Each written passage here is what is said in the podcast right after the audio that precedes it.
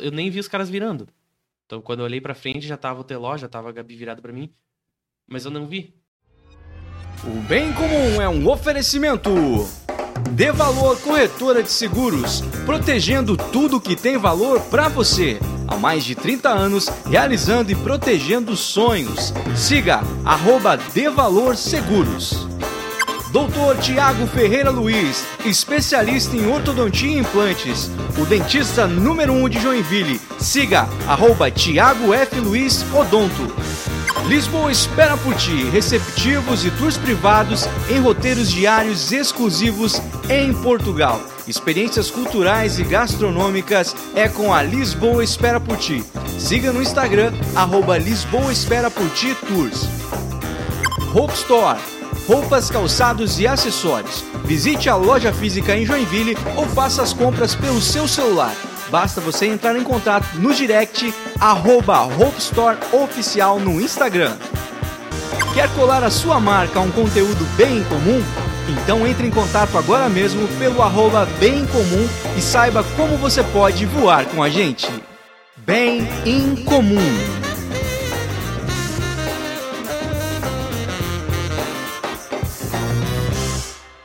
Olá, seja muito bem-vindo ao Bem Comum Podcast. Hoje estamos com um convidado muito especial aqui. Está vivendo um grande momento e é aqui da nossa terrinha, né? Santo de casa, fazendo milagre, que é uma coisa muito incrível de se ver. E é papo que eu gosto de ter, né? Conversa que, que eu estou em casa para conversar, quer falar sobre música. Estamos aqui com ele, Renan Bel. Seja bem-vindo, meu irmão. Obrigado, obrigado. Bel é de sino? Não. meu, meu, meu, sobrenome é Renan Belgrovics. E aí o meu, era o meu nome artístico, mas estava muito difícil para o pessoal pronunciar. Não, na Croácia é um sucesso. É, não, na Croácia é um sucesso. Na verdade é assim, né? Eu participei de um, de um programa anteriormente ao The Voice, né? A gente vai falar sobre isso uhum. depois. E lá eu descobri que se pronuncia Belgrovitch. Justamente porque é daqueles cantos. Eu, uhum. eu agora eu não lembro se é croata, ucrânia, alguma coisa assim. Uhum. Mas a gente sempre pronunciou Belgrovics, né? A gente abrasileirou, basicamente.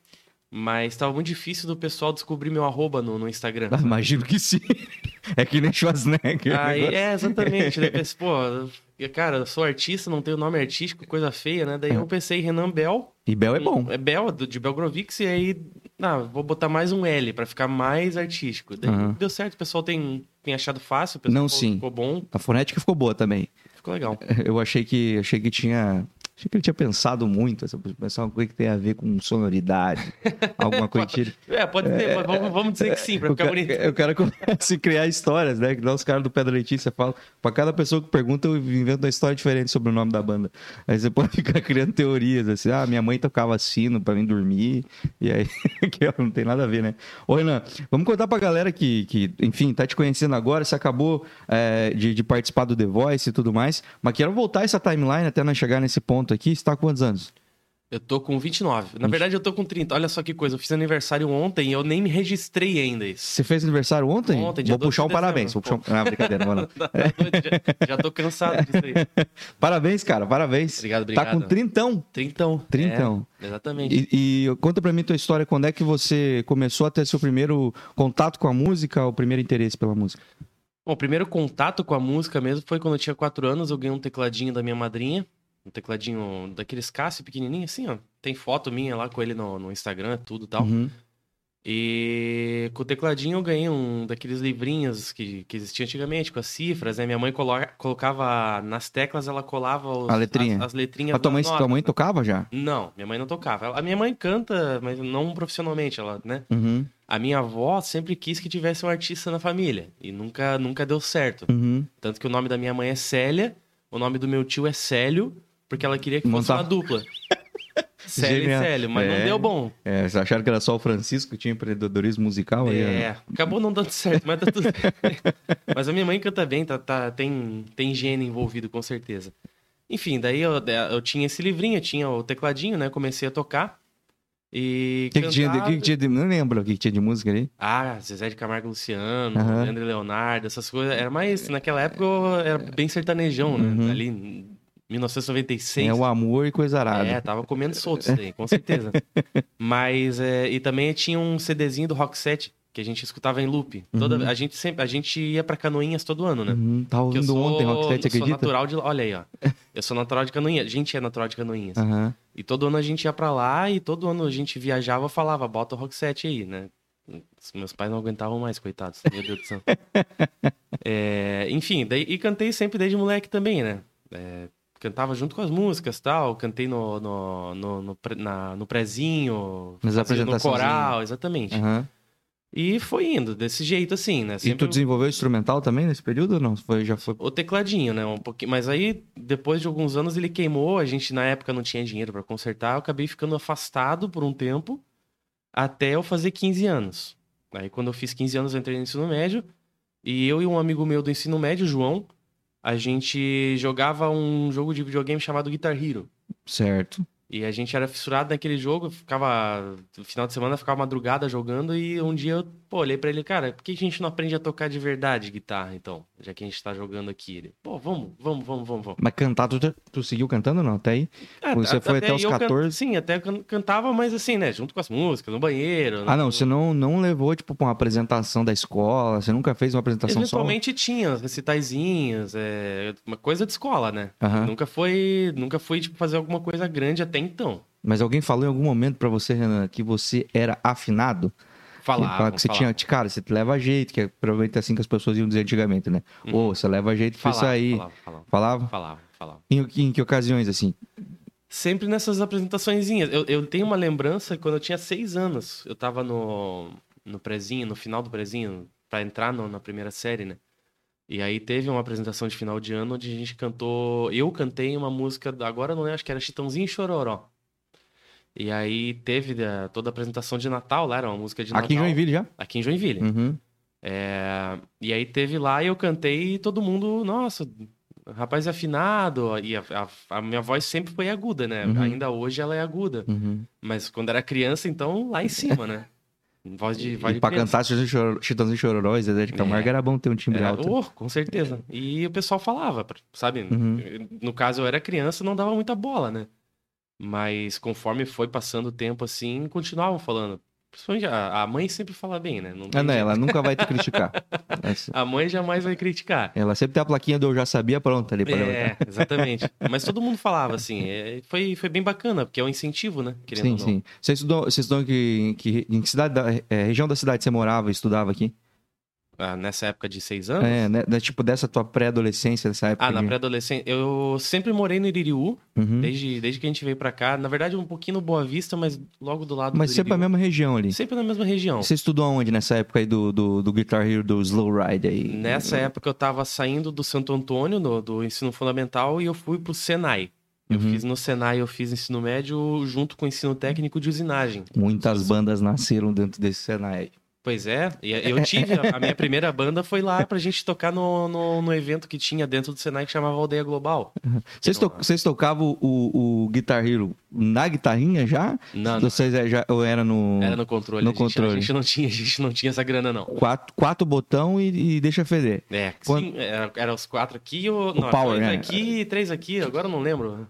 Tinha um negócio assim, era- É que tem que tinha que apertar junto, né? Não era só a cor, tinha que acertar a paletada também, né? na guitarra sim, mas no, na- no controle não. Eu nunca Porque joguei no controle. não- eu jogava no teclado, pra você ter noção.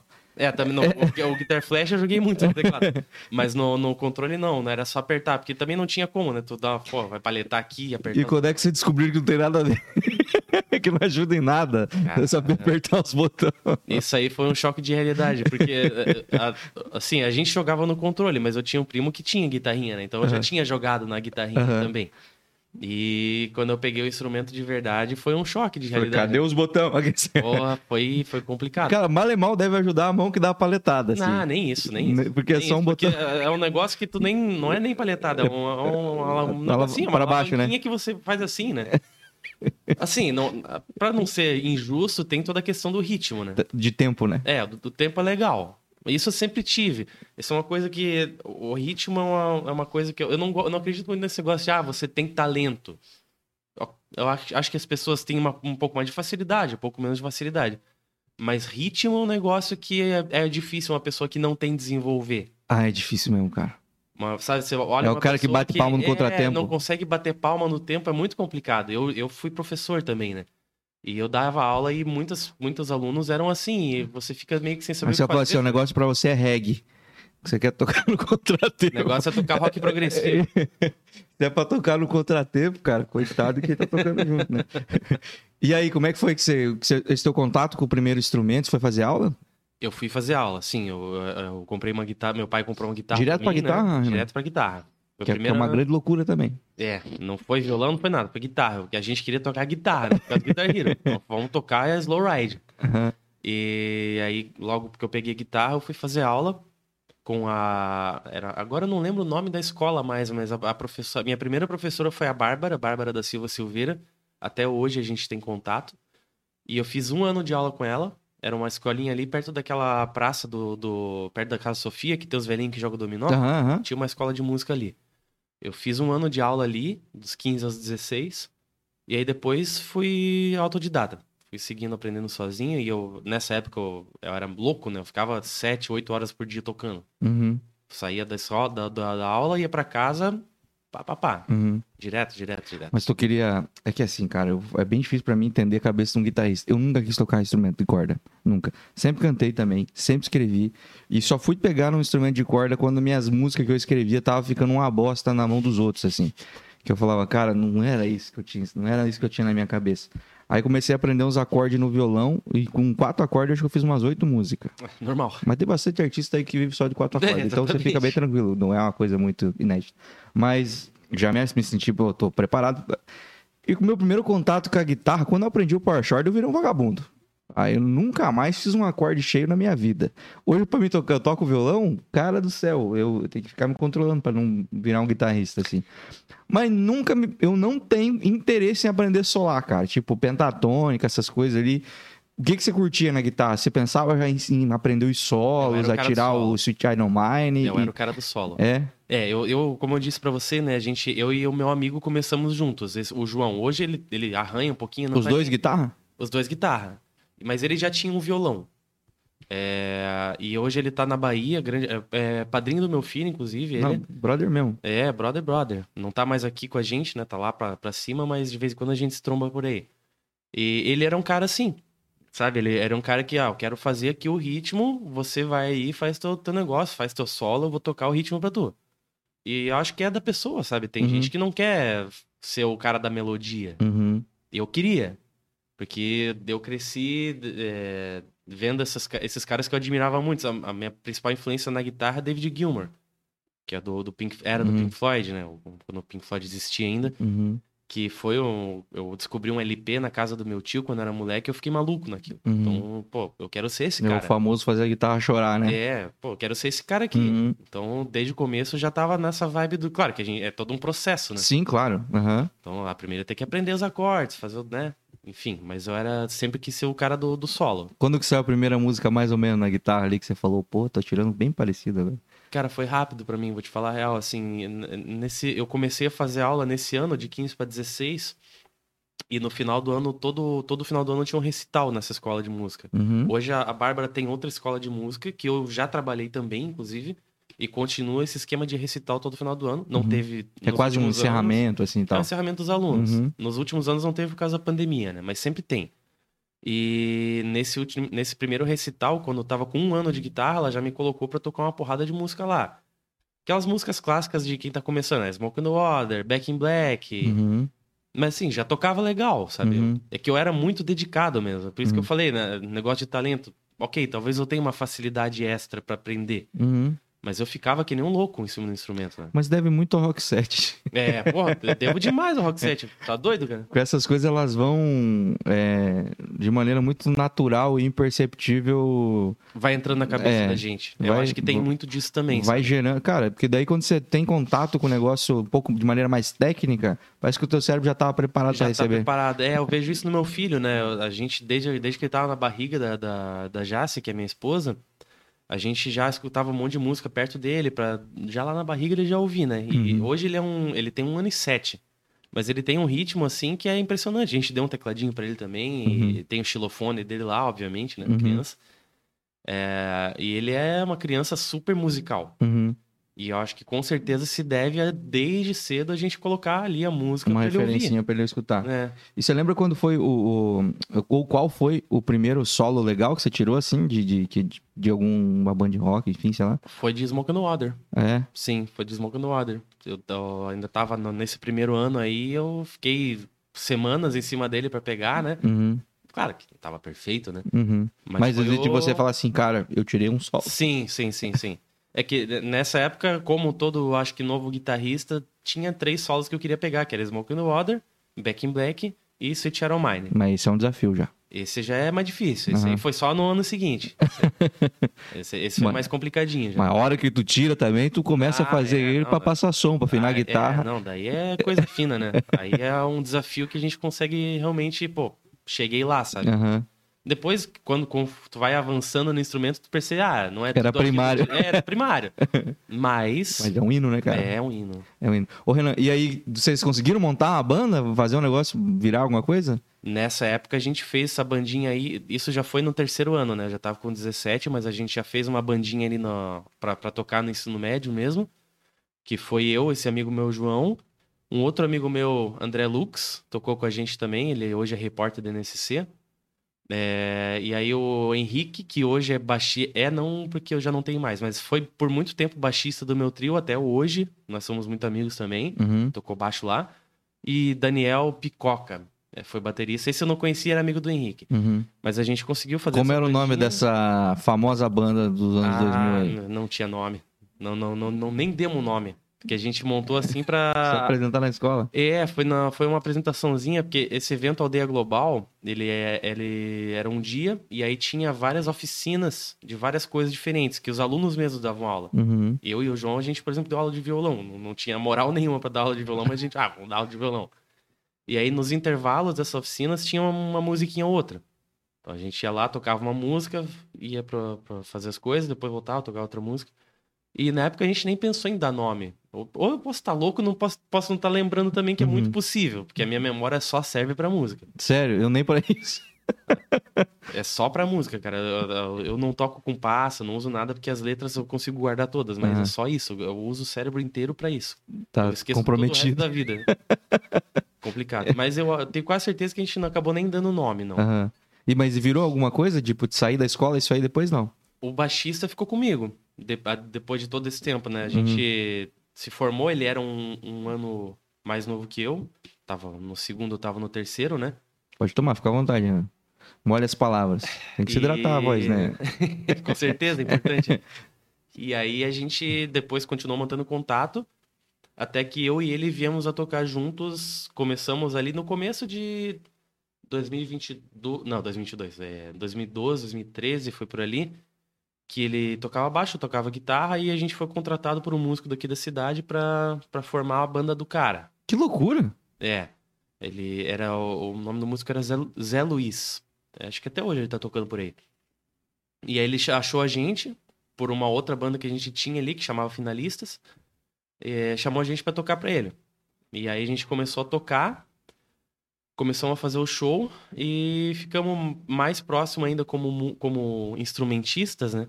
E aí virou um pilinha já, tu já falou. É, e até, até que chegou o dia que aconteceu uma coisa que a gente tava passando o som no porão da liga pra fazer um show lá com esse Zé Luiz, era Zé Luiz e banda, né? E ele teve, depois da passagem do som, ele começou a sentir uma dor aqui, foi pro PA e tava com pedra.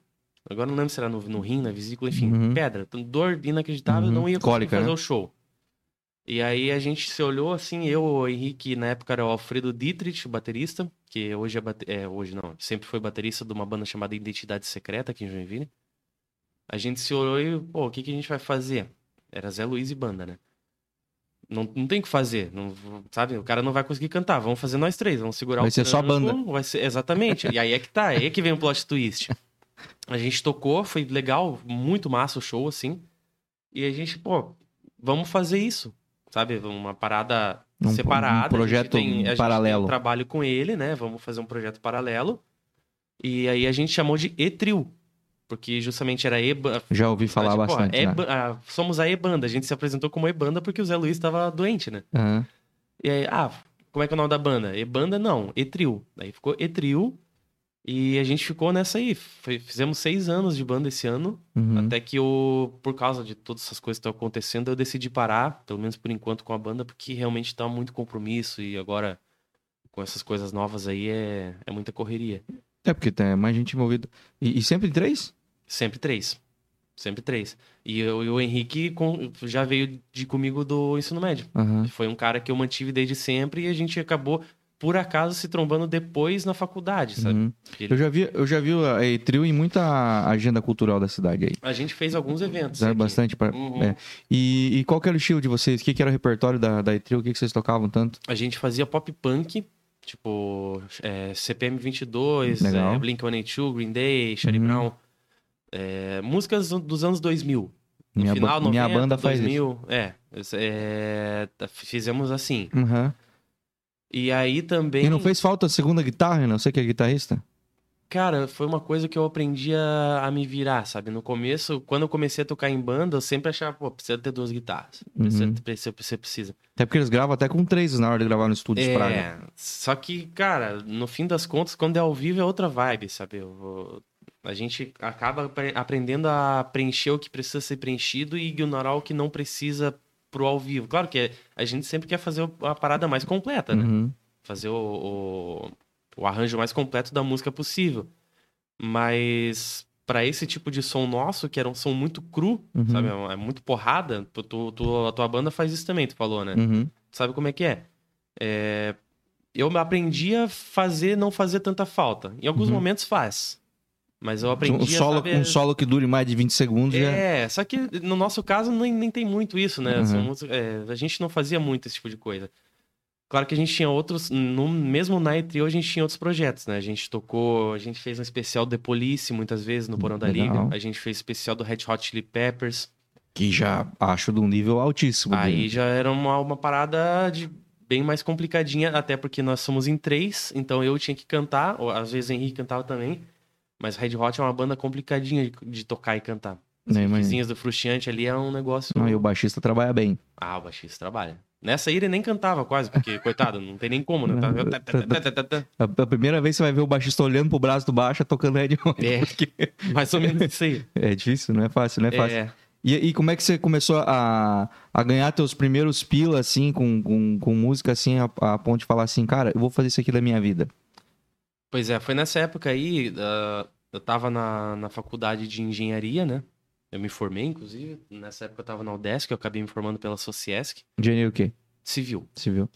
E aí eu, esse Zé Luiz chamou a gente pra, pra tocar com ele e com a banda, né? Uhum. Então, o primeiro dinheiro que eu ganhei realmente foi como contratado, mas Sempre o cachezinho. sempre o cachezinho. Só que aí o que aconteceu é que eu via que o cara, além da banda, ele tava todo dia tocando num pico diferente, sabe? Uhum. Tá, ah, terça-feira eu vou estar lá. Não dá pra ser músico de fim de semana. A gente, a gente era, pô, era moleque, não, não era músico, músico ainda Uhum. mesmo, né? Eu tava tocando e tal. Uhum.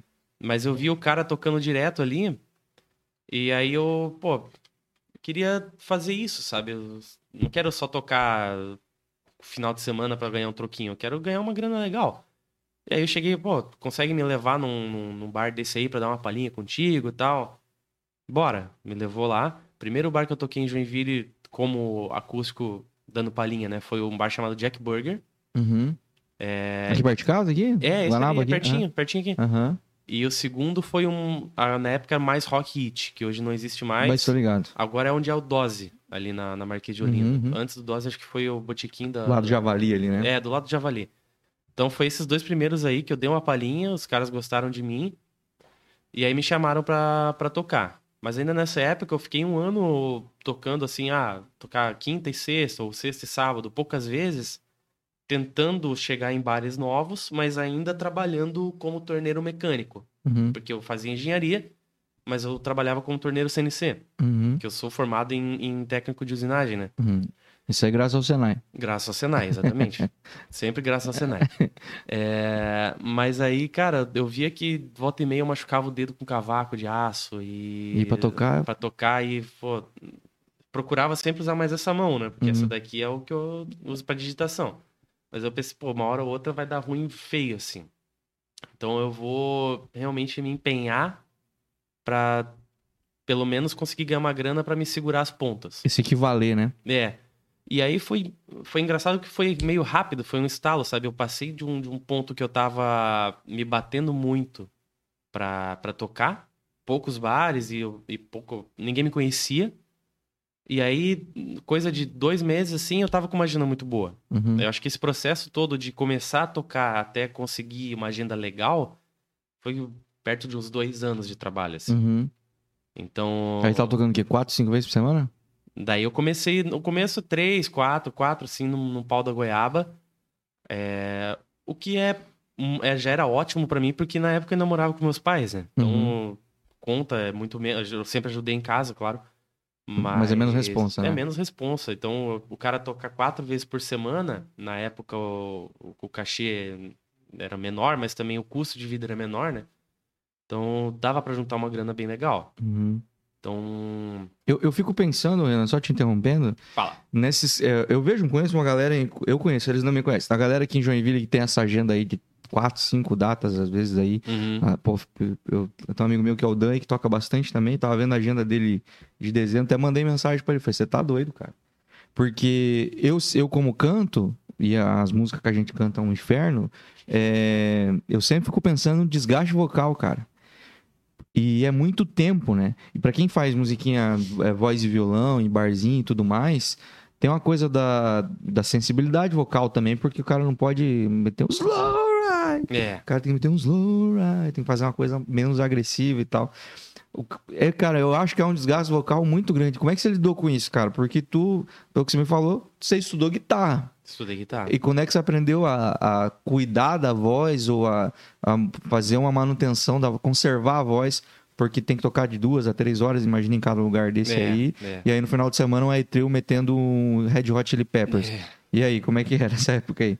Eu dei sorte, porque a minha esposa, na época é minha namorada, mas a minha esposa, ela é professora de canto. Ah, que bênção, cara. Então, cara, assim, na, na época ela, ela tava começando a dar aula, né? Ela fazia, mas já fazia aula há algum tempo.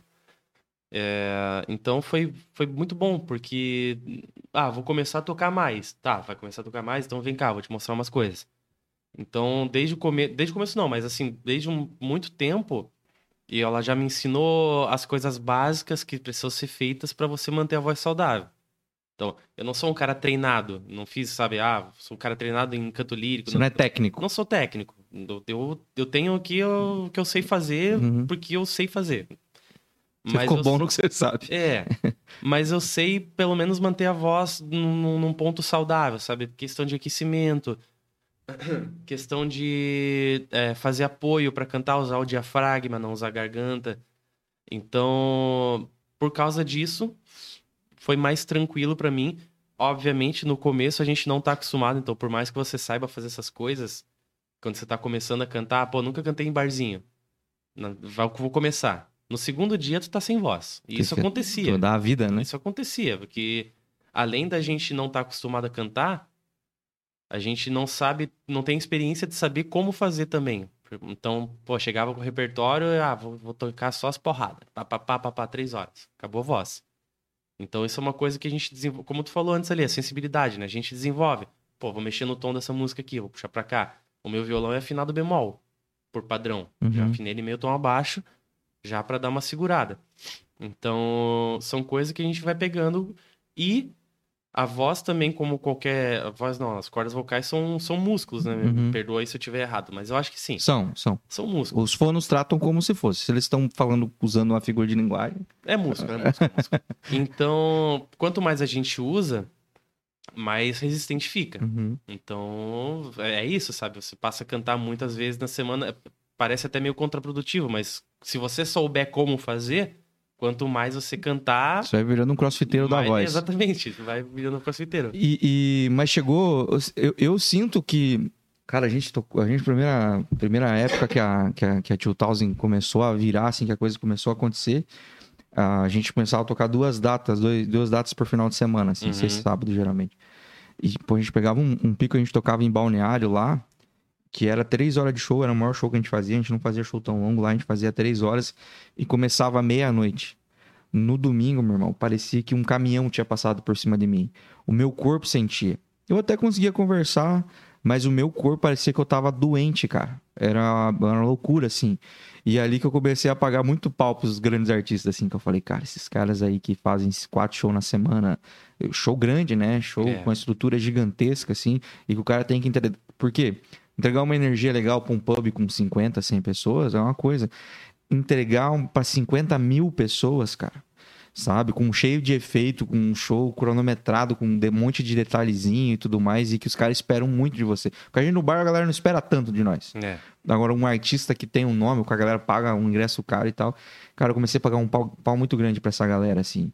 De, de, eles falam, pô, os caras não são tão simpáticos quando se encontra esses caras no aeroporto. Eu fiquei pensando, cara, se alguém me encontra no domingo, depois de dois shows, eu só não mando a merda porque eu sou educado, mas porque eu, eu, eu tô. Meu corpo sentia. Eu falei, cara, tem que respeitar esses artistas grandes, cara. Esses caras que fazem muito show. Não, é muito complicado, porque não é só tocar. É, é, é a parte mais a parte mais demorada e talvez mais trabalhosa é todo o processo para você chegar. Tu sabe como é que é, eu sei também como é que é. Pô, vamos tocar no, no bar, tem que ir antes para montar o som, aí passar o som. Esses caras grandes aí, tem dois shows no mesmo dia em duas cidades diferentes, então é avião, aí o avião atrasa, aí tem conexão, aí o cara tá parado lá, aí chega, pô, não dá tempo de comer, vou comer coxinha. Vou passar o som, vou pro hotel.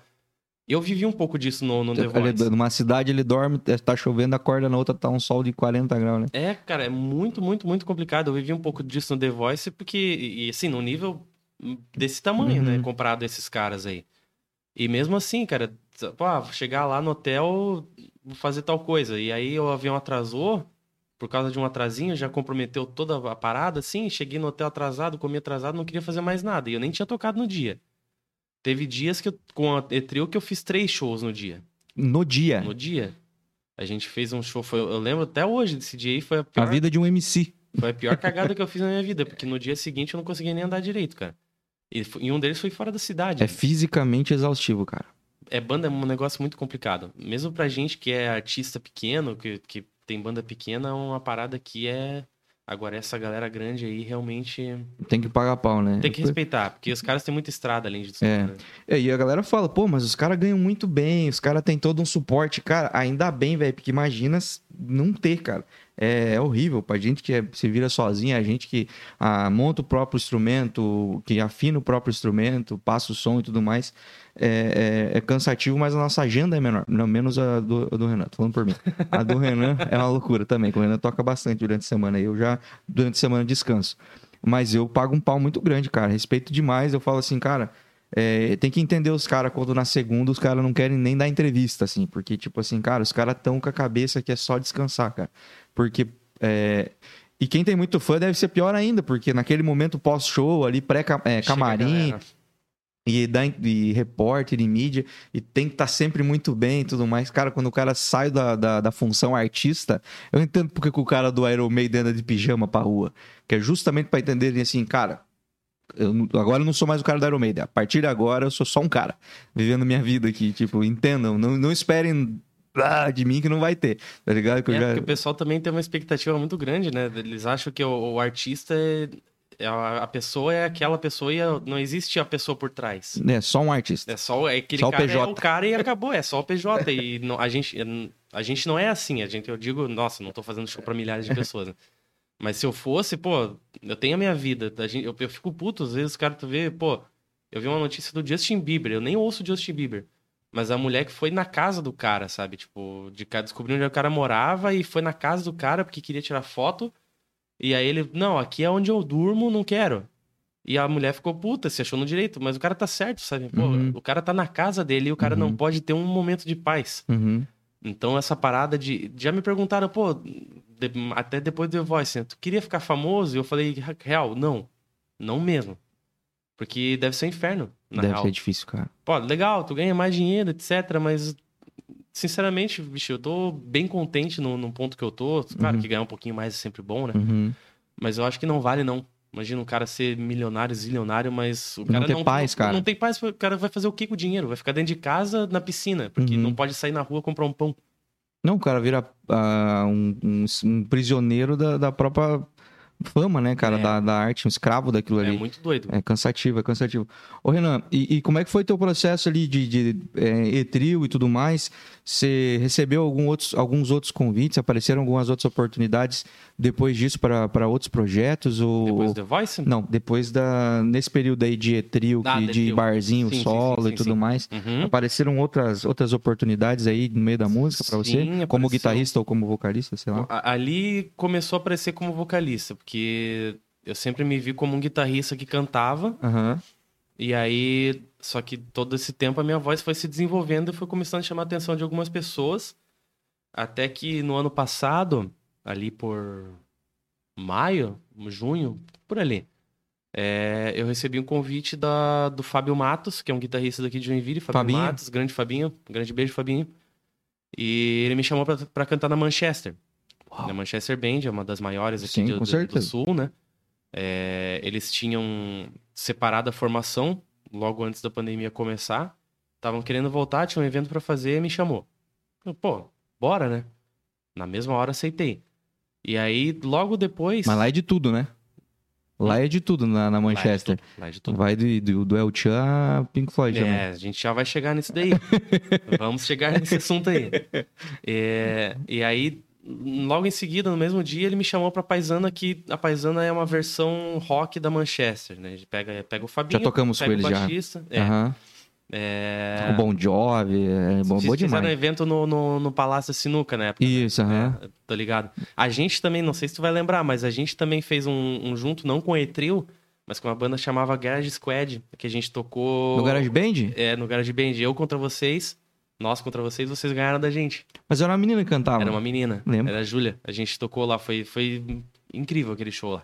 Lembro. Vocês também tocavam mais ou menos um repertório assim, né? Noventista, é, oitentista. Só que era mais, era mais, um pouquinho mais rebuscado que a Paisana. A gente era a galera mais do, dos solos mais, sabe? Aham. Eu, eu, Mas era hard, né? Hard rock é, hard ali. rock, hard rock. Ah, achava animal, mano. Não, era legal pra caramba. Mas do- Hoje, hoje a menina não tá mais aqui, então a banda não existe mais, mas foi uma, uma época muito boa. Da- Pô, mas que da hora, mano. Olha aí, ó. Que da hora. Eu não lembrava mesmo. Que da hora. Mas enfim, aí ele me chamou pra paisana aí pra Manchester, né? Eu aceitei na hora, na época eu tava. Já, já, tô, já tinha muito. Pra sucesso, cantar nos dois, né? né? Porque o Fabinho é guitarrista, né? Pra cantar, exatamente. É, No, no caso da paisana, só cantar, realmente. Eu, eu sou tecladista, mas eu não cheguei a tocar teclado. Mas ainda É. tem as notinhas nas teclas. Acho que agora, agora não precisa mais. Dependendo da música, é bom ter, de repente. Do nada o cara puxa uma revistinha aqui, ó. Fala, eu sei tocar teclado, peraí. Não vou mentir, dava uma ajudada. É, e na Manchester eu também tocava guitarra, eventualmente, né? Porque às vezes é- é são shows mais compridos do que o normal. A gente já tá acostumado a fazer show de três horas com banda. Manchester é quatro. Formatura e casamento. Formatura, qua- quatro horas de show, sendo que o show começa uma da manhã. Então, pô, é muito, muito, muito pauleira. Então, a gente ali dividia um pouco as guitarras, né? E aí, como tu falou, é de tudo. Pisadinha, funk, é, sertanejo, rock, é E é uns mashupzão, né? Emenda na tudo outra. mashup, tudo emendado, tudo uma atrás da outra. Então, a Manchester foi uma, um aprendizado muito, muito, muito grande pra mim como músico, sabe? Abriu minha cabeça de um jeito que nada mais chegou perto de fazer isso, sabe? Porque até Uhum. então eu não- nunca fui um cara de tipo, ah, porque você que escuta sertanejo, você é um. ah. Mongol. Não, não, não, fui esse cara. Só que Aham. eu tinha meu preconceito sim. Uhum.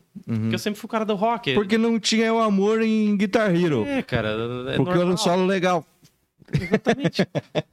e aí, quando eu entrei lá e comecei a fazer show, eu comecei a desconstruir essas paradas todas, sabe? Eu comecei a perceber que. Tem musicalidade em tudo, gente- cara. É, tem musicalidade em tudo. E além disso, a gente, como artista, a gente tá ali pra entreter.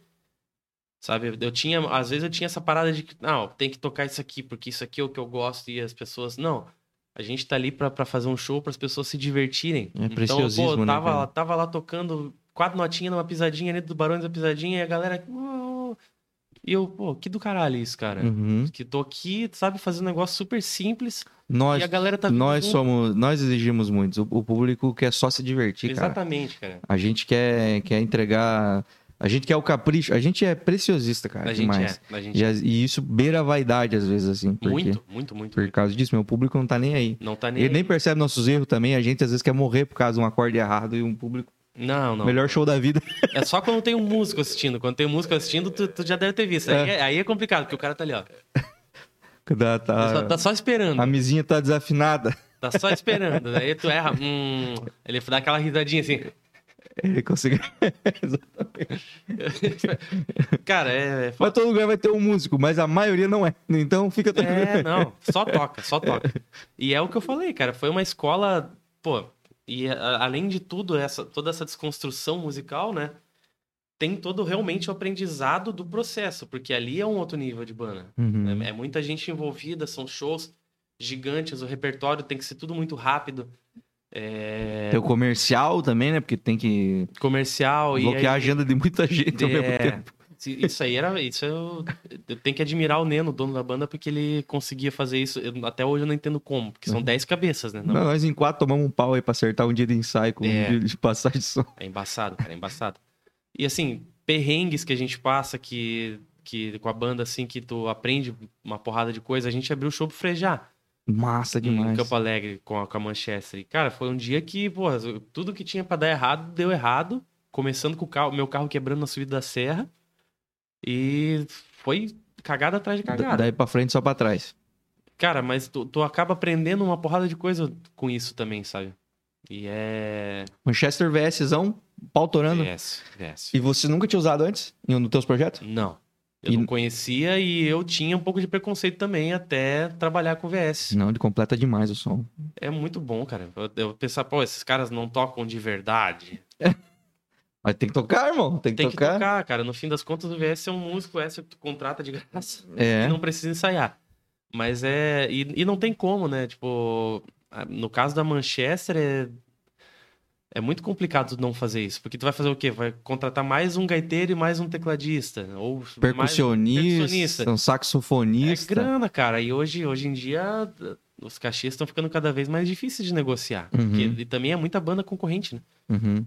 Então o VS, cara, depois da, da Manchester eu acabei não usando, porque no trio a gente tinha essa ideia de, de vamos fazer a parada True. true, crua mesmo, sabe? Uhum. Não porque eu acho que, que ah, tem que ser assim, mas é porque era a nossa vibe, Uhum. sabe? Tipo, vamos fazer desse jeito. Também é porque um diferencial a também. gente toca solto, a gente tem esse negócio. Mas se eu for fazer um projeto meu, como eu vou fazer, né? O Renan Bell e banda, ou seja lá o que for, não Não, Não, e decidi banda não coloca. Isso aí não existe mais desde os anos É, 90. acho que eu vou fazer só Renan Bell. É, mas- Alguma coisa assim. Prova- Quando fala um frejar, a gente já imagina que ele não vai vir sozinho. Você não tá frejar e banda. né? Já aí, banda. Musical, frejar. Mas é, quando eu for fazer, vai ter. E é uma parada que a gente tem que aprender a usar ao nosso favor, realmente. Porque é, é ótimo. É Não, perfeito. ajuda. Pô, e pouco tem. Hoje muita música tem sampler pra cacete. É bom que você já tem tudo ali pronto. E, É, e... é, e o clique, né, cara? Que é bom também, né? Ô, pra música começar e terminar. aqui, ó. Coisa fina. Eu recentemente assinei lá um, um negócio lá, é, acho que é Clube do VS o nome. Uhum. Pô, tu paga acho que 10 pila por mês, tem 20 mil VS, um negócio assim. Antigamente era caro, né? Era caro. Agora tem, é, tá bem acessível. E há lançamentos, que tem lançamento dos Então. caras do, do, do, do Thierry, do. do É, e é muito, né, cara? Sai na hora, assim. E é muito. Faz e grava e já lança. E é muito. Então, pra uma banda que tem que estar sempre atualizada, como no caso da Manchester, Aham.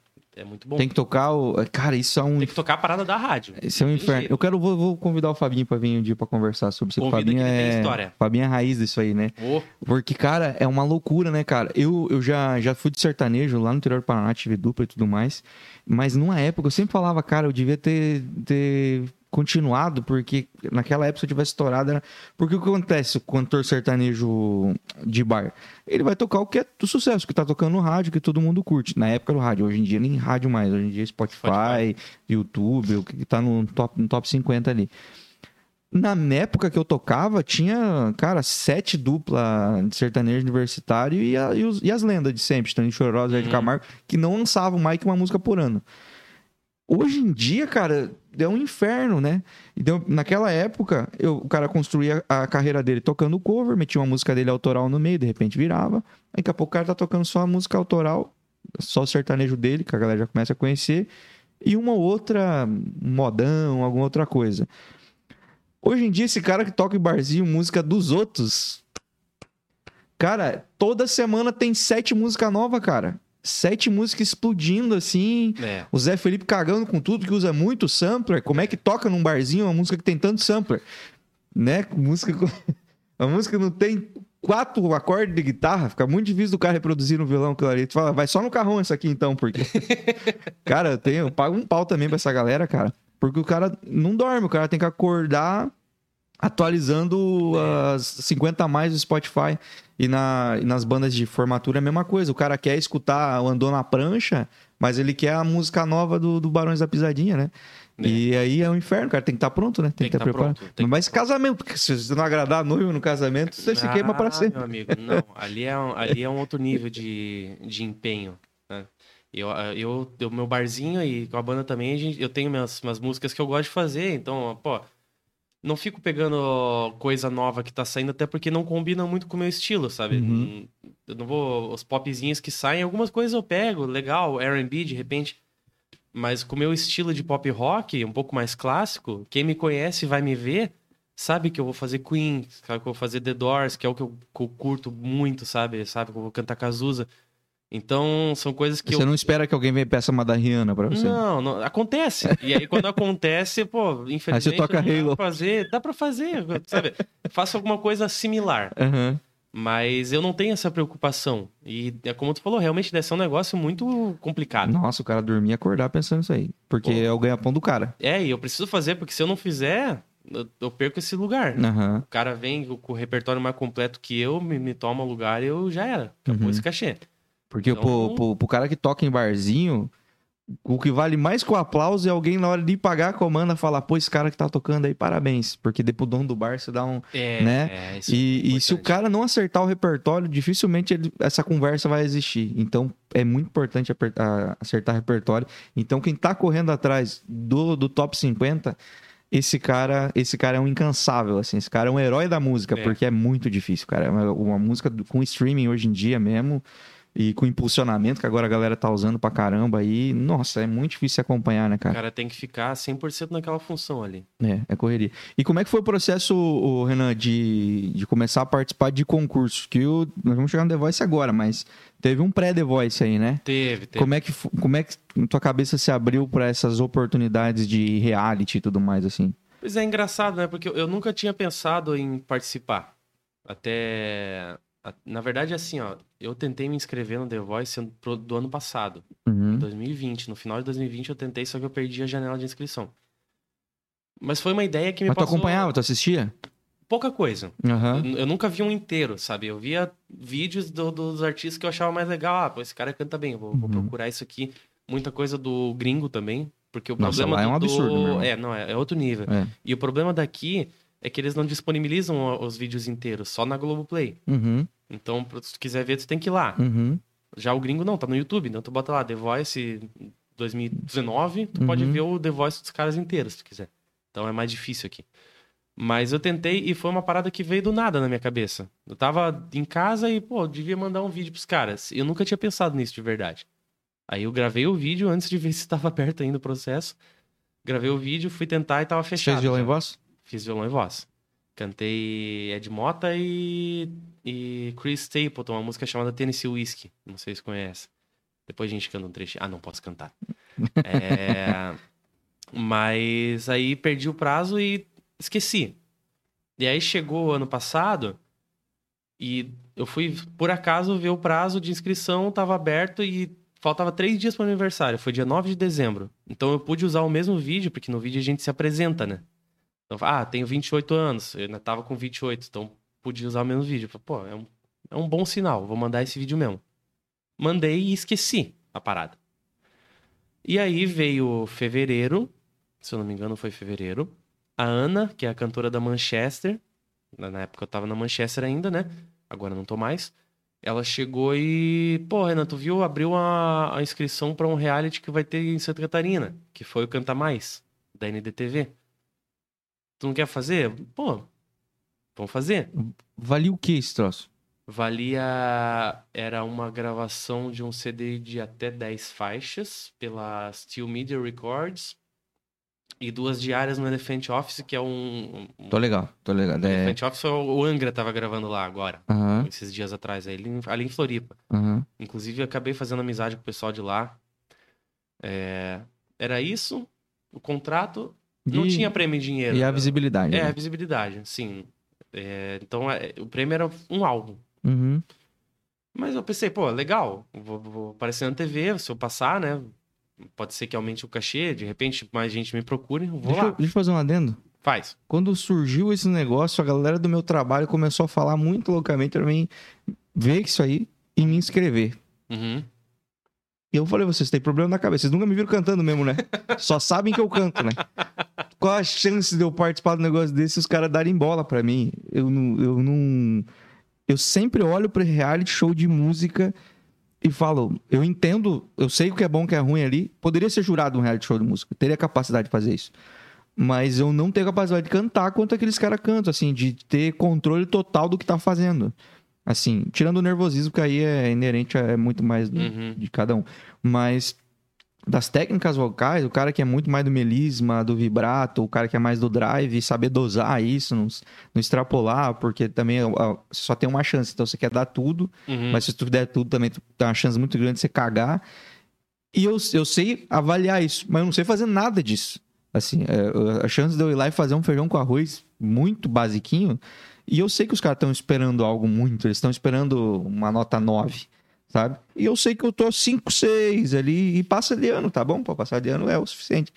E, mas eu falei, cara, que loucura vocês acharem.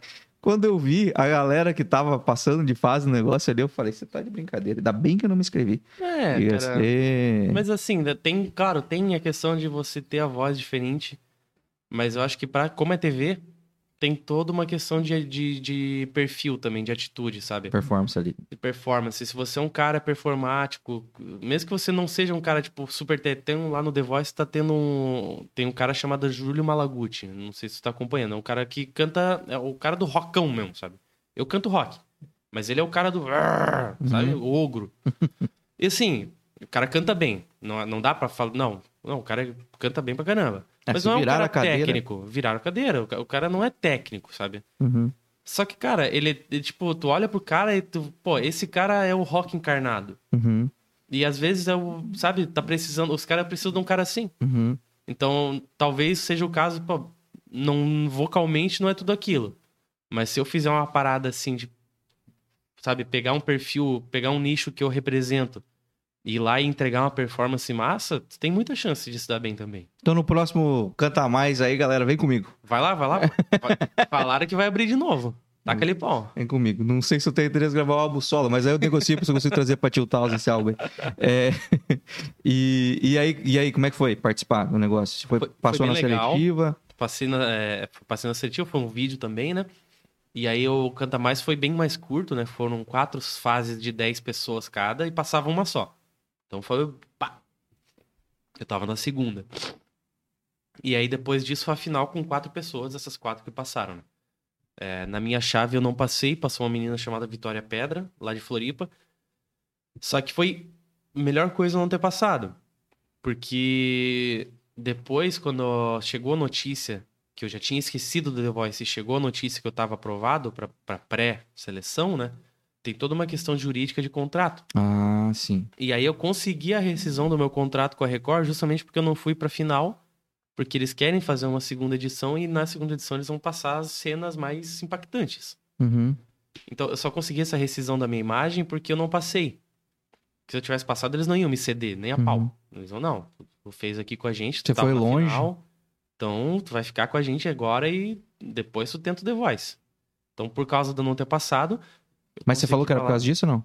Não, não podia falar. Eu, eu falei que era um projeto. Eu, eu tive que fazer isso com várias pessoas, sabe? Porque, além de tudo, tem várias coisas que não pode. Por exemplo, não posso ter logo associado à minha marca até agora, por enquanto. Então, pô, tocar num barzinho. O cara manda o flyer, daí eu, pô, tem como fazer sem a logo? É que eu tô num projeto aí, o contratante, né? Mas não podia falar o que que era pra ninguém. Uhum.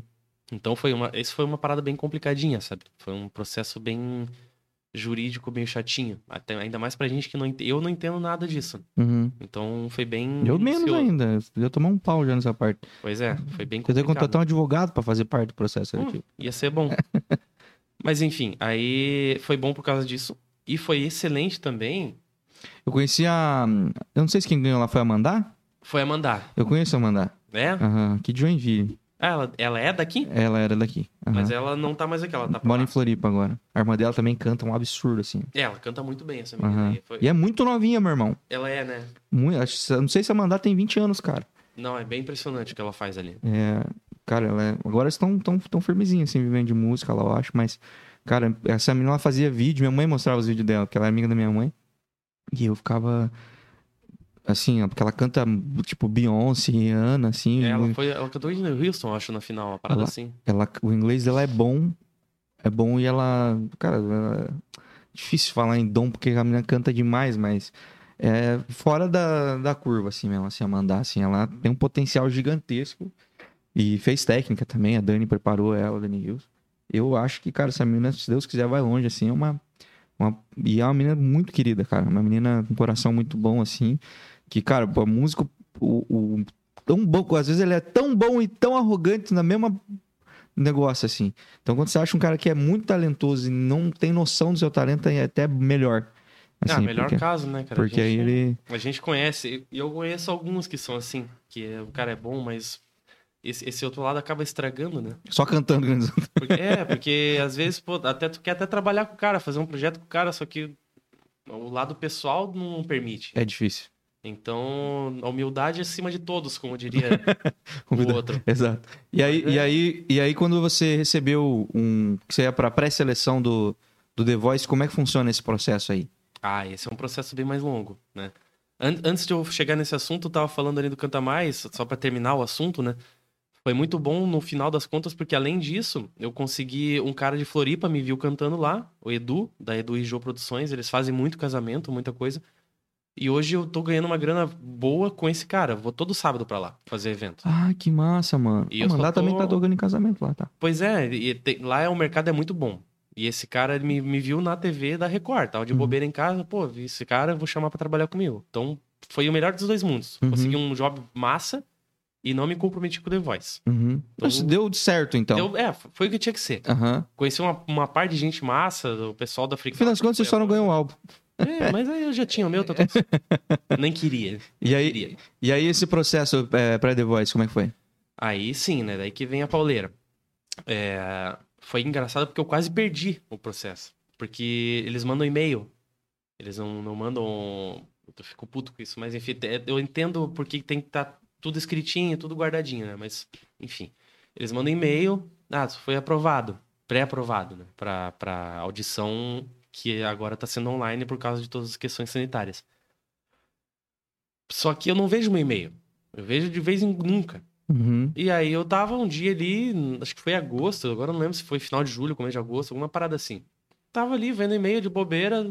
é, é, Globo. Globo. Aí abri. Pô, foi aprova- pré-aprovado pro The Voice. E aí eu olhei a data do e-mail, três semanas. No. que é o famoso, dei um vácuo, dei um gelo na Globo. Cara, eu fui daqui a aqui. Pô, massa! Daí eu olhei, puta. Cara, daí eu comecei a ficar desesperado, porque eu cliquei e tinha dois links. Aí eu. Puta, será que não expirou? Tinha um link pra, pra confirmar a inscrição e um link pra mandar o documento. E aí eu, eu só vi um. Cliquei no de confirmar a inscrição. Não tinha expirado. Não tinha expirado. Eu, puta, deu certo. Cliquei e fiz a inscrição. Aí, pô, tô no The Voice, não sei o quê. Aí uma semana depois, eu abri de novo o e-mail, tava lá o segundo link que eu não tinha visto. E aí esse, quando eu cliquei, tinha expirado. De mandar o documento necessário. Aí eu, cara, eu não acredito que eu sou burro nesse nível. Eu deixei a parada três semanas parado, vi e depois errei ainda. Mas aí, por sorte, Emocionado, mandaram tava emocionado. e-mail. Ah, só pra confirmar, tem que mandar documento. Tá aqui o link. Obrigado. Desculpa por ser pela burrice. Nossa, o, o produtor desse setor devia estar pensando, esse tal de Renan Bell aí. Ele Esse- é um cara, é, esse é é um cara difícil de nós Esse trazer é- ele, hein? Talvez tenha dado bom. É. Esse cara deve ser, pô. Ele tá, pensou três semanas antes. Os caras às vezes responderam em três minutos, ele levou três semanas pra clicar no botão. Cara, foi uma parada de maluco, porque eu realmente fiquei. Eu achei que tinha dado errado, sabe? Uhum. Deu certo no final das contas. E aí é uma série de processos que vem depois até a gente chegar na blind, sabe? O primeiro processo é realmente a audição pros produtores, que é online. Nessa audição eu cantei Elis Regina e Queen. é, Somebody to Love, do Queen. E aí, depois dessa audição, que é feita num estúdio, daí eles já chamam pra uma outra salinha no Meet, é tudo pelo Meet. E aí, troca uma ideia, faz como se fosse uma entrevista para levantar teu perfil. Aí depois mais uma porrada de reunião com o jurídico para assinar contrato com a Universal, assinar contrato com a Globo, definir o que, que pode fazer, o que, que não pode fazer. Aí reunião com técnica vocal para falar o que, que vai rolar, não sei o que, não sei o que. Reunião com o produtor musical do programa, que no meu caso foi com o Torquato Mariano, é um guitarrista que acompanha o Djavan há muito tempo. Sou grande fã e quando eu vi que era ele eu fiquei louco. Que loucura. E aí é engraçado porque ele, ele abriu a câmera e ele, pô, prazer, sou Torquato Mariano. Eu falei, cara, eu sei quem tu é. E deve ser engraçado porque a gente que é músico, eu, pelo menos, eu sou assim. Eu não tenho só. Meus ídolos não são só o. Pô, Bruce Dickinson. Não é quem tá na frente. Eu, eu conheço, obviamente, conheço esses caras, mas eu, eu acompanho muito o trabalho da galera que acompanha essas Ficha pessoas. técnica. Ficha técnica. E o Torquato era um cara que eu conhecia há tempos já. Que não é só o cara que acompanhou o Djavan. Ele produziu uma porrada de banda foda da, da, da, da minha infância, assim. O cara já trabalha na Globo há muito tempo. Então eu já conheci o cara. E deu pra ver que ele ficou feliz com isso, sabe? Porque não deve ser uma parada muito comum. Uhum. Porque ele é um cara low profile, né? Uhum. Um cara que tá ali nas sombras e, pá, só que o cara é fudido. Uhum. E ninguém sabe. E quando eu vi, eu fiquei louco. Falei, Pô, massa, enfim. Então, reunião com esse cara também. Foi um, um papo de quatro, cinco reuniões, até realmente tudo tá pronto. E reuniões longas, seis horas de reunião. Cansativo pra cacete. E tudo no Meet ali. Tudo no Meet. Coisa de maluco. É, até realmente, ok, você está na lista final, aqui está a sua passagem de avião. Aí realmente é uma parada que tu olha, beleza, deu certo. Porque até então não tem nada definido. Porque Uhum. chamam muita gente, né? Uhum. Vai pro, pro, pro programa. Eu não tenho o número exato porque foram dias diferentes de gravação, mas vai muita gente gravar, mas muita gente pré-aprovada não vai.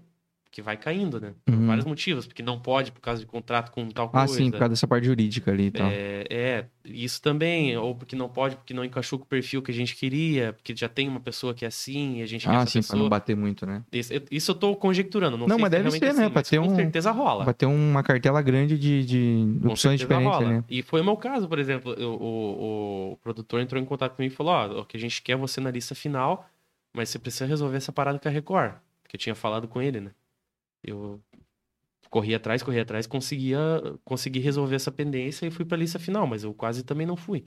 Então, é uma, é uma lista que vai afunilando, né? Uhum. E você só sabe realmente quando, ok, tá aqui a tua cartilha de, de boas práticas, tá aqui tua passagem, você vem tal dia gravar tal dia. É SP ou Rio de Janeiro? Oi? É em São Paulo ou Rio de Janeiro? É Rio de Janeiro, Rio de Janeiro. Projac. E aí, realmente, quando chega esse e-mail aí com as tuas informações, bah, massa, é real, vai, vai rolar. Então, foi. Mas isso foi uma parada de. Eu falei pra ti, acho que foi em, em julho, né? Uhum. Agora não lembro, acho que foi julho. Depois tem que abrir lá pra conferir. E a primeira gravação foi no final de setembro, agora mais ou menos assim. Então é um processo, foi um processo de três, quatro meses. Caraca, os caras a gente assistindo não faz ideia, né? Não, não faz ideia. Porque, tô, pô, semana que vem começa The Voice. Quando vai começando a passar na TV, já tem uma história desse tamanho lá atrás. Aham. E a gente tá ligado, né? Porque a gente tá ali, mas quem tá de fora é várias coisas que a gente não tem noção. E aí você tem que ter também uma questão de sigilo ali também, Uhum. Renan.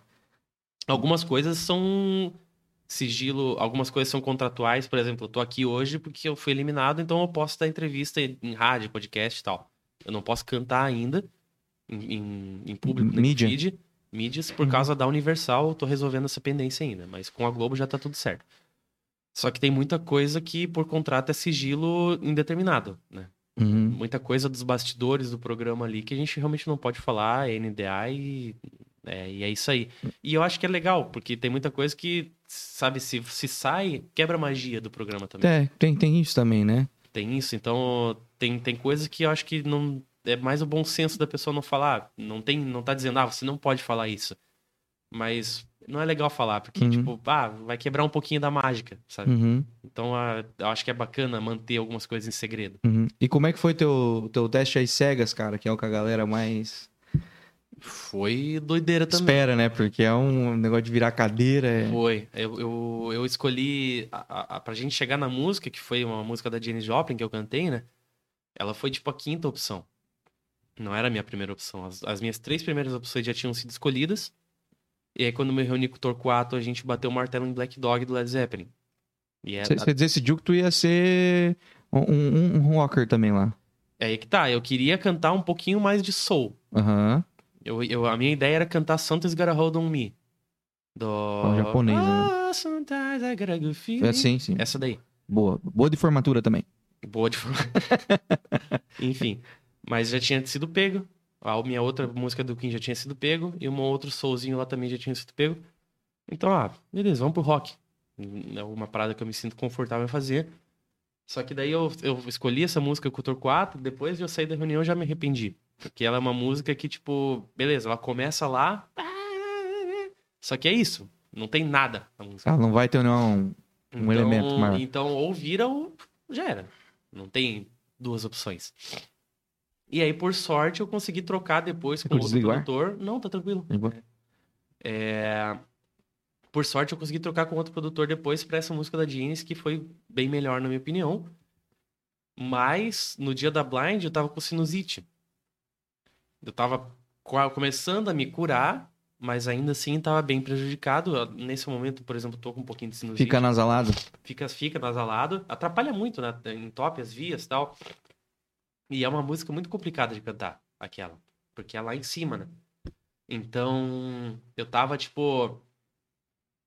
Eu tenho que me concentrar ao máximo pra cantar e acertar no começo, porque se eu errar no começo, já era. Não tem mais como consertar. E aí no ensaio foi terrível.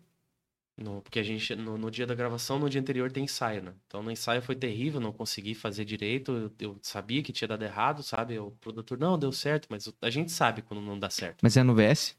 É no VS, mas a banda toca em cima. E aí.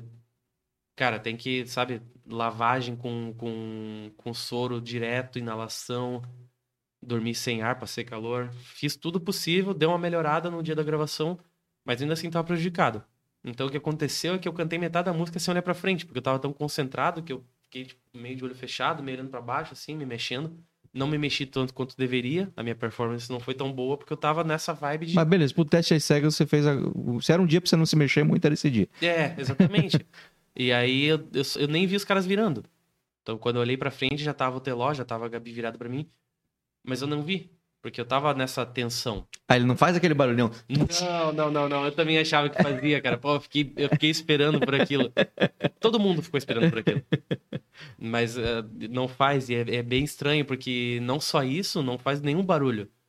Tipo, tem um. Nessa fase que passou agora, tem os pegueis, né? Que eles apertam assim, a, a pessoa é eliminada, mas ele pode roubar. Uhum. E aí faz um barulho também. Só que lá não. É tudo sonoplastia depois da posse. É, e aí o Júlio tava cantando e ele foi eliminado, só que usaram o peguei nele. E ele tava se despedindo. Pô, obrigado, não sei o quê. Usaram peguei e ele não viu. E ele continuou se despedindo, porque não faz barulho. E ele tava olhando pra outro lugar. Aí a Fátima Bernardes pegou, apontou pra ele assim, ele, ah, meu Deus. Então é muito doido. Isso, várias coisas, por exemplo, que a gente não sabe de fora, né? Uhum. Não tem o barulho e faz falta. Ah, imagino. Não, por... é, porque dá um. Assim, tu- Ainda mais tu tava cantando de olho fechado, né? Porque dá um, um alívio, uma descarga de É, alívio não, no cara. Quando eu olhei pra frente e eles tinham virado, daí, pô, tu tu dá uma rebaixada, né? Porque, beleza, agora talvez eu erre, mas já, já Tô deu certo. seguro, né? Já deu certo. Uhum. Os caras não vão desvirar.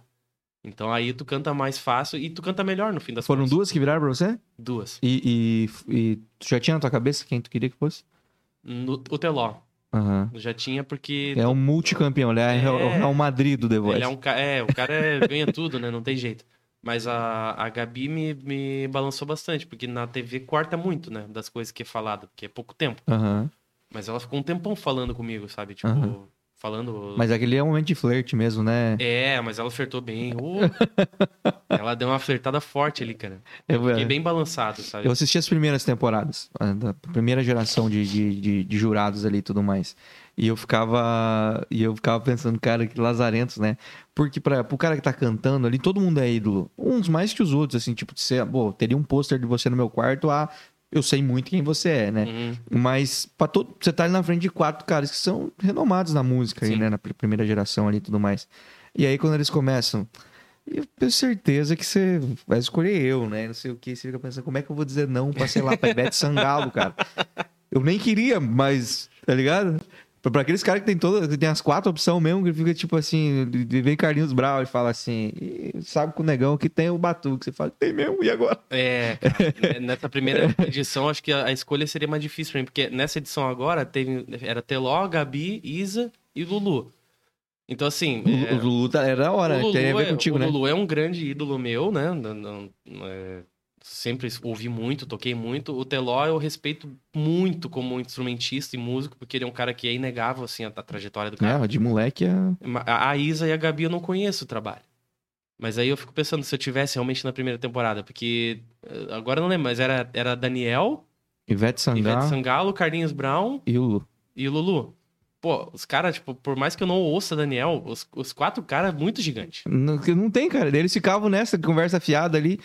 Ei, fica na tua aí, que ele vai vir com. Fala, cara, como é que diz não pro Daniel? Como é que diz não pro? É, cara, é, Sabe? é outra parada. Tipo, quem sou eu pra escolher agora? Tipo, me escolham, pelo me ajudem. Alguém, três desistam. Mas é, e- e isso é interessante porque pra galera, porque vai muito, muita gente novinha pra lá, né? E pra essa galera, e não só, não necessariamente novinha, talvez uma pessoa da minha idade, de 30 anos, mas que tá mais antenada no, no, no mundo atual da música que eu ah, particularmente não tô.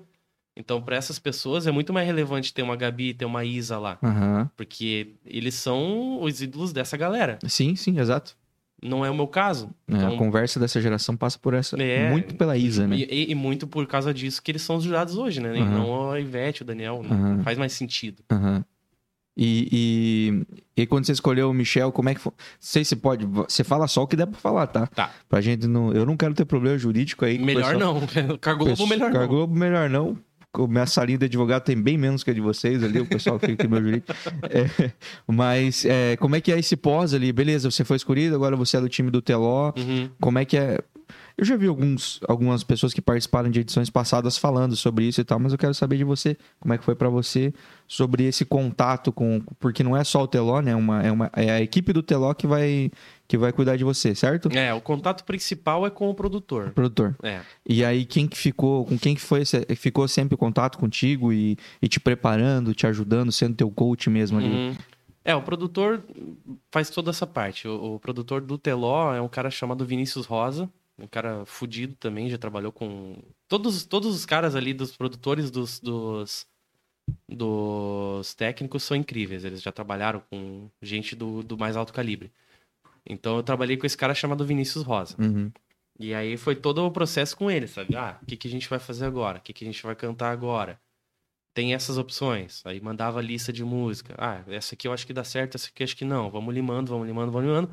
Até chegar na, na, na música final que a gente vai realmente cantar. Então foi tudo com ele, tudo por online também, né? Porque a gente tá aqui, os caras estão lá e Como- não, eu, eu pulei essa etapa. Beleza, você passou, você volta pra casa? volta pra casa. Quantos dias? A gente fica lá cinco dias. Dependendo da fase, Não é tipo dessa primeira que você. Ah, eu passei, agora eu, agora eu tô no The Voice. É, foi cinco dias que a gente fica lá. A gente vai. O primeiro dia é o dia da viagem, né? Então, dependendo da hora que tu for, chega mais antes ou depois, mas enfim, primeiro dia da viagem. Aí o segundo dia tem ensaio e gravação de Tu entrevista. andou de carrinho no Projac? Andei de carrinho no Projac. Tentei achar a Ana Maria Braga lá pra atropelar, ela não deu certo. mas andei de carrinho. E, e É uma Perine ser- também lá? Hã? É uma Perine lá o Projac, assim? Cara, eu não sei não se não é maior. Maior? Tá. Eu não sei dizer, porque a gente não foi pelo Projac todo, né? Mas é uma Mas é mais ou menos o mesmo esquema, assim, É. ruas e. É, rua pra lá, rua pra cá, e aí tu olha pra lá, pô, cenário da novela tal, aí tu olha pra cá, pô, cenário da de casa.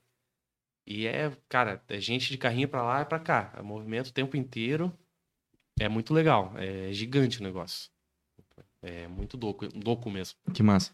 Eu tava falando Do, do- do teu período lá. ah, daí- sim, sim, sim. O primeiro dia viagem, daí o segundo dia que a gente chega, é, gravação de entrevista e ensaio. Isso pra blind, tá? O terceiro dia, gravação da blind. E o quarto dia foi a volta. Então, na na blind eu fiquei quatro dias. Uhum. Já na segunda etapa, que foi a etapa que eu saí, eu fiquei cinco. Porque daí eles levaram dois, dois grupos. Um dos grupos ia ensaiar no segundo dia e gravar no terceiro. E o meu grupo ficou o segundo dia de bobeira. Então a gente foi, daí no segundo dia a gente só ficou no hotel lá, daí pôde fazer, né, ficar na piscina, Dá uma turistadinha ou dar não? uma turistadinha. Não muito porque a gente tava na, na barra, né? E aí a, a parte é, turística do Rio é pro outro lado. Eu queria ir no Cristo, só que, pô, tinha que atravessar a cidade inteira e o Rio dá aquele cagacinho, pô. Eu tenho muito. É, daí eu fiquei meio assim, sabe? Não, eu achava que ia ser caro por causa de, pô, pegar o Uber e atravessar a cidade. Não era caro. Mas eu pensei, pô, eu vou morrer.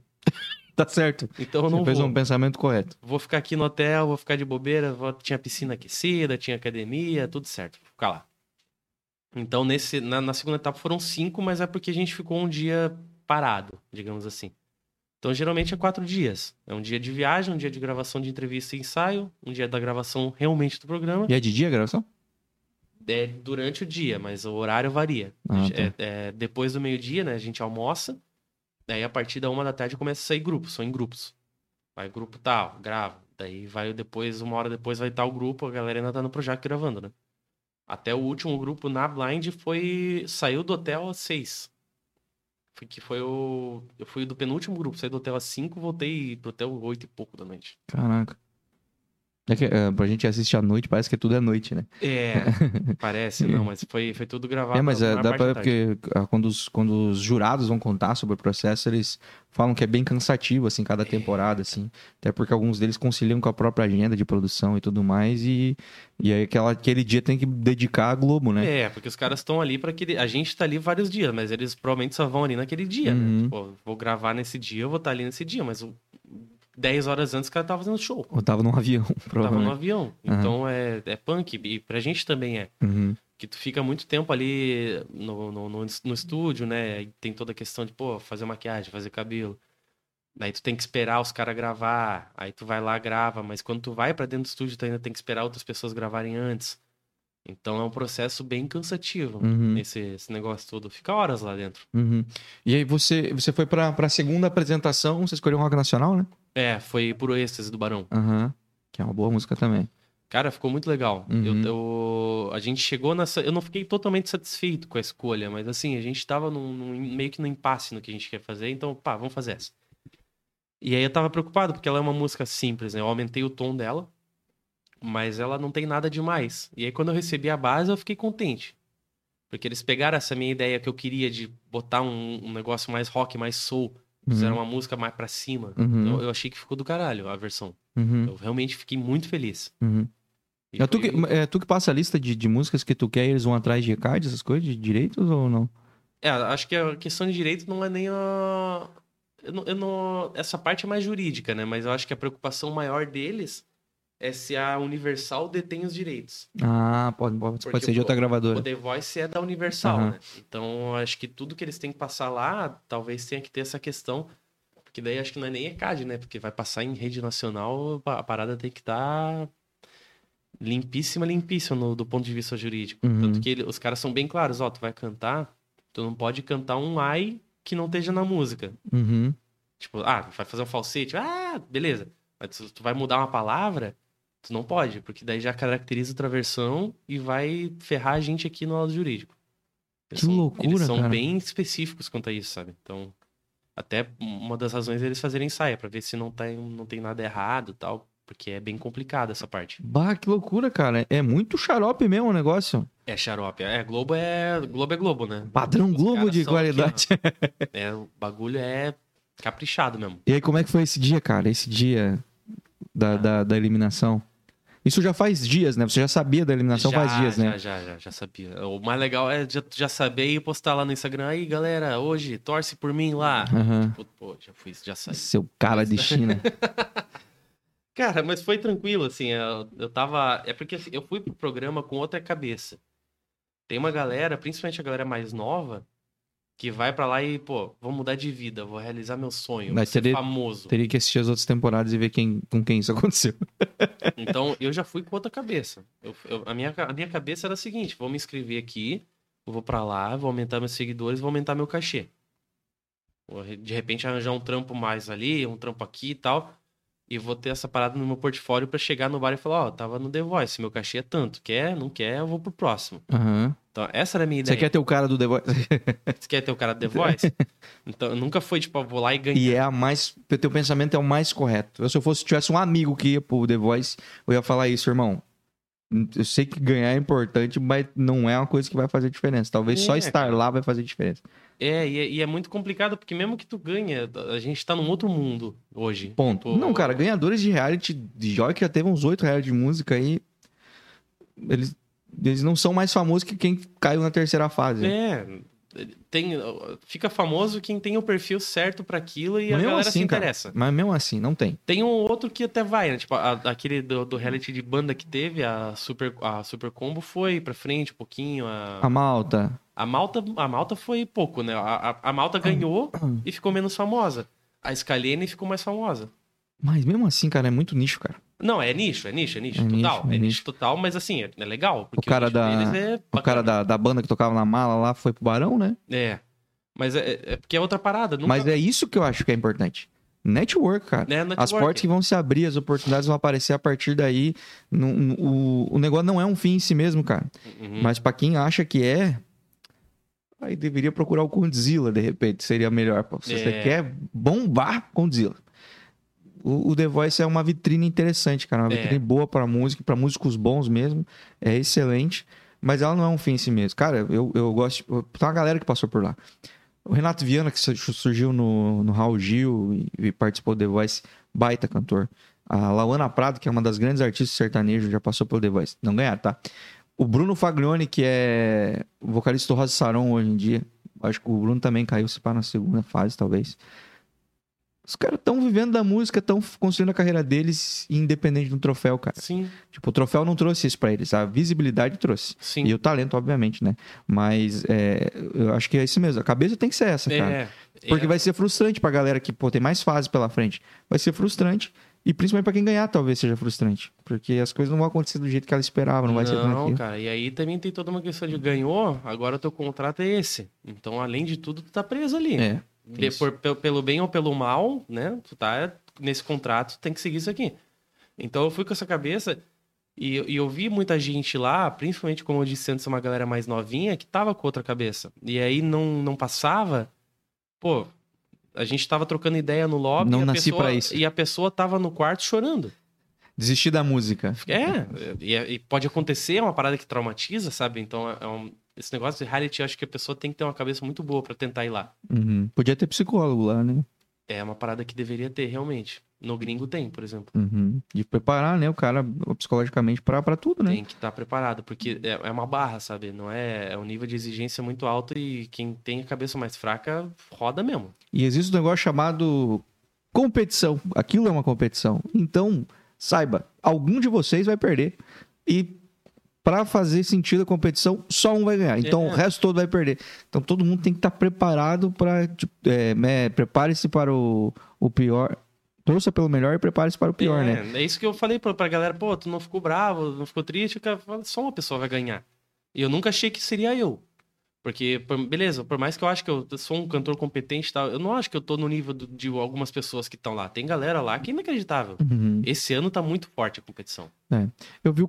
É que assim, eu, eu tenho outras questões que me pegam muito, eu assisto muito o Canta Comigo. Uhum. Assisto na Netflix, não assisto da Record. Mas eu vejo que tem coisas que lá no The Voice, beleza, o teste é às cegas, a primeira prova é às cegas. Então, é, é o ouvido do, do, do, do cara que tá ali, né? Uhum. A partir daí já é, já é performance, já é perfil, já é comercial, é o time do cara. Que tipo assim, pô, acho que essa pessoa do meu time aqui, ela tem mais. Eh, O cara tá olhando pro, pro, pro, pro, pro cara que tá ali também na cadeira, ele também quer ganhar aquela competição, Sim. porque pra ele também é uma competição. Então, tem coisas que transcendem a música que estão ali, Sim, acontecendo ali. bastante, E, muito. te- e mu- tem muito a ver com o movimento social do Brasil, assim, e tudo mais. Isso me incomoda, como músico, sabe? Porque eu não sirvo a esse, as pautas, como, Uhum. sabe, sociais. Eu sirvo a, sou escravo da música. Então, tipo assim, quando for falar de música, partiu para outras coisas, se eu tiver que vir com... E eu percebo, percebi lá no, no Canta Comigo, e eu- esse The Voice que você participou, eu peguei só alguns fragmentos assim, mas já percebi que tem. E, infelizmente, não tem o que fazer. Isso vai acontecer e os reality vão ser assim daqui pra frente. Mas é triste, porque não vai ser só voz. O bagulho é The Voice, mas não é só a voz. Não. Não vai ser só a voz. Você vai precisar ter mais elementos que transcendem a música ali, ou pelo menos esteticamente. É. E é triste, mas é, É faz parte. cara. No fim das contas é TV e a TV vai. A TV quer ganhar dinheiro. Exato. E, a- e as pessoas que não pensem, que eu acho, eu acho legal, sabe? Eu, eu acho muito bacana, porque eu acredito muito em muitas causas sociais. Só que as pessoas que não pensem que a, a Globo tá fazendo isso porque ela acha. Que ela tem certo. interesse. Ela quer ganhar dinheiro. É, não, não. Ela é uma- empresa. Então, no fim das contas, o, me- o meio justifica, os fins justificam os meios? Não sei, mas a parada da Globo é, vou ganhar dinheiro com isso. Aham. Se a parada do momento é essa, vou explorar Exato. isso aqui. Perfeito. Então, a parada do momento é essa, eles estão explorando isso. E, e tudo certo, sabe? Aham. Porque a gente tá indo pra lá, eu pelo menos eu sabia disso, tô indo pra lá fazer um job pros caras, eles estão me dando essa vitrine massa, mas é como se eu fosse um contratado deles, e realmente é por contrato, Uhum. e eles vão fazer o que eles quiserem. Uhum. Então não adianta eu pô, chegar pro cara e falar, "Ah, eu achei injusto. Não isso." foi justo, é. Eu caguei. Uhum. É, o- o- a empresa é minha, você tá aqui trabalhando pra mim, eu Uhum. quero fazer isso e você vai fazer isso. Então é, não adianta, sabe, bater de frente com os caras. Então, A Globo pode só falar assim, então me processa. É, exatamente. Me processa aí. Vamos ver quem ganha. Mas é, fazendo um balanço hoje, você tá satisfeito com a tua participação e com, Tô, tô, com tô. os frutos disso? Tô, tô. Tá sendo muito bacana. Primeiro, o, o, o feedback das pessoas, né? Todo mundo gostou. É, E é muito legal ver também, porque isso. Querendo ou não, a gente fica um pouquinho chateado de saber que, ah, pô, não eu, não, eu não sei porque eu cantei pior, eu saí por causa disso. Uhum. Então chega uma pessoa e fala, pô, você cantou melhor, você saiu por causa disso, mas saiba que você cantou melhor. É bom também pro ego da gente, sabe? É, porque não vou, você. não como, vou mentir, não vou ser eu- como eu hipócrita. falei pra você, o bagulho se chama The Voice. Deveria ser o que importa, mas não é o que importa Enfim, essencialmente. Então, se você foi eliminado, mas mandei bem, sabe? isso. Não necessariamente Eu entreguei tenha sido aquilo. melhor, mas pô, foi bom, sabe? Aham. Eu cantei bem e eu acho que Uhum. eu cantei bem melhor que na Blind, pessoalmente, na segunda, porque eu já também não tava doente, isso é uma coisa importante. Uhum. É... Enfim, feedback da galera muito legal, seguidores novos chegando. Uma coisa muito bacana, porque sempre que eu toco, eu faço live no Instagram, né? Eu Eu tô, tenho- eu tô tocando lá, Eu eu entrei numas aí tô já. fazendo livezinha. Então já, ah, live em tal lugar, gorjetinha aqui, se quiser, ajuda nós. Uhum. E, cara, com um seguidor novo, entra gente nova na live, né? Uhum. Então. Desculpa. Sem problema. Então, seguidor novo, gente nova na live, mais gorjeta entrando. Uhum. Teve semana que eu ganhei metade do cachê só em gorjeta. Caraca, que legal, cara. Então é legal. É, é, pra gente, é, no fim das contas, é música, mas é trabalho, né? Então, Uhum. quanto mais gente estiver seguindo, mais dinheiro entra. Uhum. Jobs novos aparecendo. como- Contatos também. Como eu falei ali antes da gente gravar, né? O, o, o, cara que fazia com o Alisson Rocha veio falar comigo, o Rodrigo Uhum. lá. É, ainda não tenho nada com ele, mas quero ter. Uhum. Tô pensando em montar meu projeto aí. Uhum. E em resumo foi, foi bem legal. Uhum. O feedback da galera tá ótimo. Eu fiquei contente com a minha performance e é Uhum. isso aí. E, e foi recente também, né, cara? Eu acho que você tá começando a vislumbrar o que vai acontecer. Muitas portas vão se abrir, né? É, Eu tenho certeza ontem, disso. Foi só na passada É. a parada. E, e- e eu fiquei muito feliz, cara, porque todas as. Todas o, eu comentei, fal- comecei falando que santo de casa, né? Fazendo milagre. Porque eu fiquei muito feliz de ver como as pessoas repercutiram a, a ter um Joinvilense lá e tudo mais. É, As pessoas, a- as pessoas abraçaram, ficaram felizes mesmo, torceram por você, mesmo sem ter te assistido em um barzinho ainda. Quer ver a galera que já tinha te visto, sei lá, em, É. em algum lugar, falou: Meu Deus, eu já vi ele cantando É, e tal. Ou ele já bastante. cantou na minha festa e tal. Já E- e-. E, e isso é muito legal, cara, de ver as pessoas felizes pe- pela gente, sabe por quê? Porque isso não acaba no The Voice. As pessoas vão continuar torcendo por Sim. você, porque elas viram que, tipo assim, é um, é um cara que acredita no que faz, tem talento e tá crescendo, assim. Então as pessoas gostam disso. As pessoas. E vai- cara, você vai colher frutos incríveis a partir disso aí, sabe, cara? Tenho certeza disso. Ah, vai ficar muito famoso, milionário, não sei. Mas, cara, se você subir um degrau, já valeu a pena, porque você investiu tempo, dedicação naquilo. É, eu, eu acho que isso é uma parada que as pessoas têm. Eu tava conversando com a minha esposa sobre isso outro dia. Que a pessoa. Eu acho que o público comum olha pra um músico e acha que vo- você é bem sucedido se você é, tipo, famoso. Uhum. E não é isso, cara. Tipo, a maior parte dos, do- dos profissionais, não só na música, sabe? Mas, tipo, as pessoas trabalham e ganham seu dinheiro e pagam suas contas. Uhum. E eu, pessoalmente, acho que eu, eu sou muito bem sucedido no que eu faço já. Eu já tô há oito anos na música, eu vivo só de música. E a gente ganha um dinheiro muito legal. Sabe, não dá pra falar, pô, tu- tu ganha. Eu ganho mais do que muitas pessoas brasileiras, a média, assim. Se você Uhum. for fazer a, a conta ali, eu tô lá em cima. Mas as pessoas têm essa, essa ideia errada de que, tipo, o músico, o artista, só é bem sucedido se ele tipo, faz show pra 100 mil pessoas. Você no anda de jatinho. se anda de jatinho. E esse cara é o 1%, como Uhum. existe 1% em todas as, as camadas sociais, né? Uhum. Tipo, é, é, isso acontece em todas as profissões. Uhum. Não, não é isso. É, É, su- O sucesso está mais atrelado à satisfação, né? é, exatamente. E, cara. cara, pro músico, pro músico viver. Pro músico, vou falar agora, me colocando na, na pele do, de- do protagonista da história, pro músico é, receber reconhecimento, minimamente que seja. Tipo assim, você tocou pra alguém, alguém reconheceu que você fez aquilo de maneira bem feita, entregou que você tava ali, ou causou alguma emoção. Uhum. E você foi remunerado por aquilo a ponto de pagar suas contas, você comprar uma coisa que você queria, fazendo o que você ama, meu irmão, isso é sucesso. Se é muita coisa que você compra, se é muita gente que te reconhece, melhor ainda. Mas satisfação é satisfação. É. Então, para o músico, a gente fica satisfeito com aplauso e reconhecimento e pagar as contas que não dá para pagar com aplauso e reconhecimento, então a gente precisa de dinheiro. Cara, isso tá bom, tá ótimo, tá? Aí, em que grau você tá de, de, de satisfação, aí é outros 500, É, porque aí é também é o tamanho da história. tua expectativa e do teu custo de vida. É. Mas, cara, se duas pessoas te elogiarem ou 200 pro músico, aquilo vale é o mesmo, tem o mesmo peso pra nós e provavelmente pra um artista grande. Talvez pro artista grande nem, nem sinta mais tanta falta Não. disso. Mas pra nós vale a pena já, né? E eu É. acredito que você vai colher muito disso daqui pra frente. É o que eu sempre falo, cara. É o eu sempre falo. Ah, Tu, tu tá tocando ali, parece que não tem ninguém, mas se tem uma pessoa que tá olhando pra ti e tu- vê que ela tá prestando atenção no que tu tá fazendo, tá curtindo, já vale a noite. Uhum. Porque isso acontece muito. Eu, no meu caso, como eu faço muito voz e violão, né? Eu acho que tu não faz. Não. Eu faço voz e violão. Então eu tô de terça a sábado, eu tô nessa função. Terça, quarta, quinta, sexta.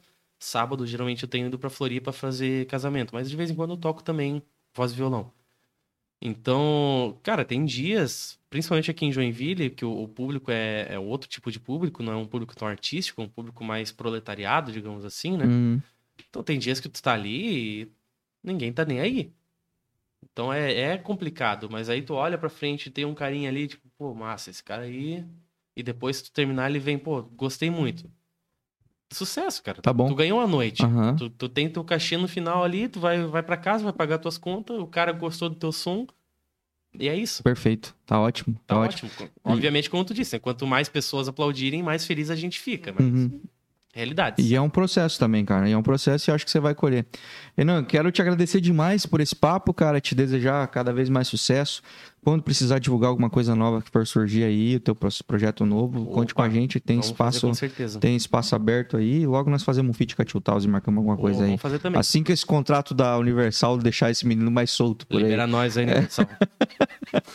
Renanzinho, Deus abençoe você. Obrigado. Curta teu, essa nova fase. Agora tu virou aí trintão. É, É, Você vai, você vai ver o joelho, vai doer só de ser levantado aqui já. já tá doendo já. Que tristeza, bicho.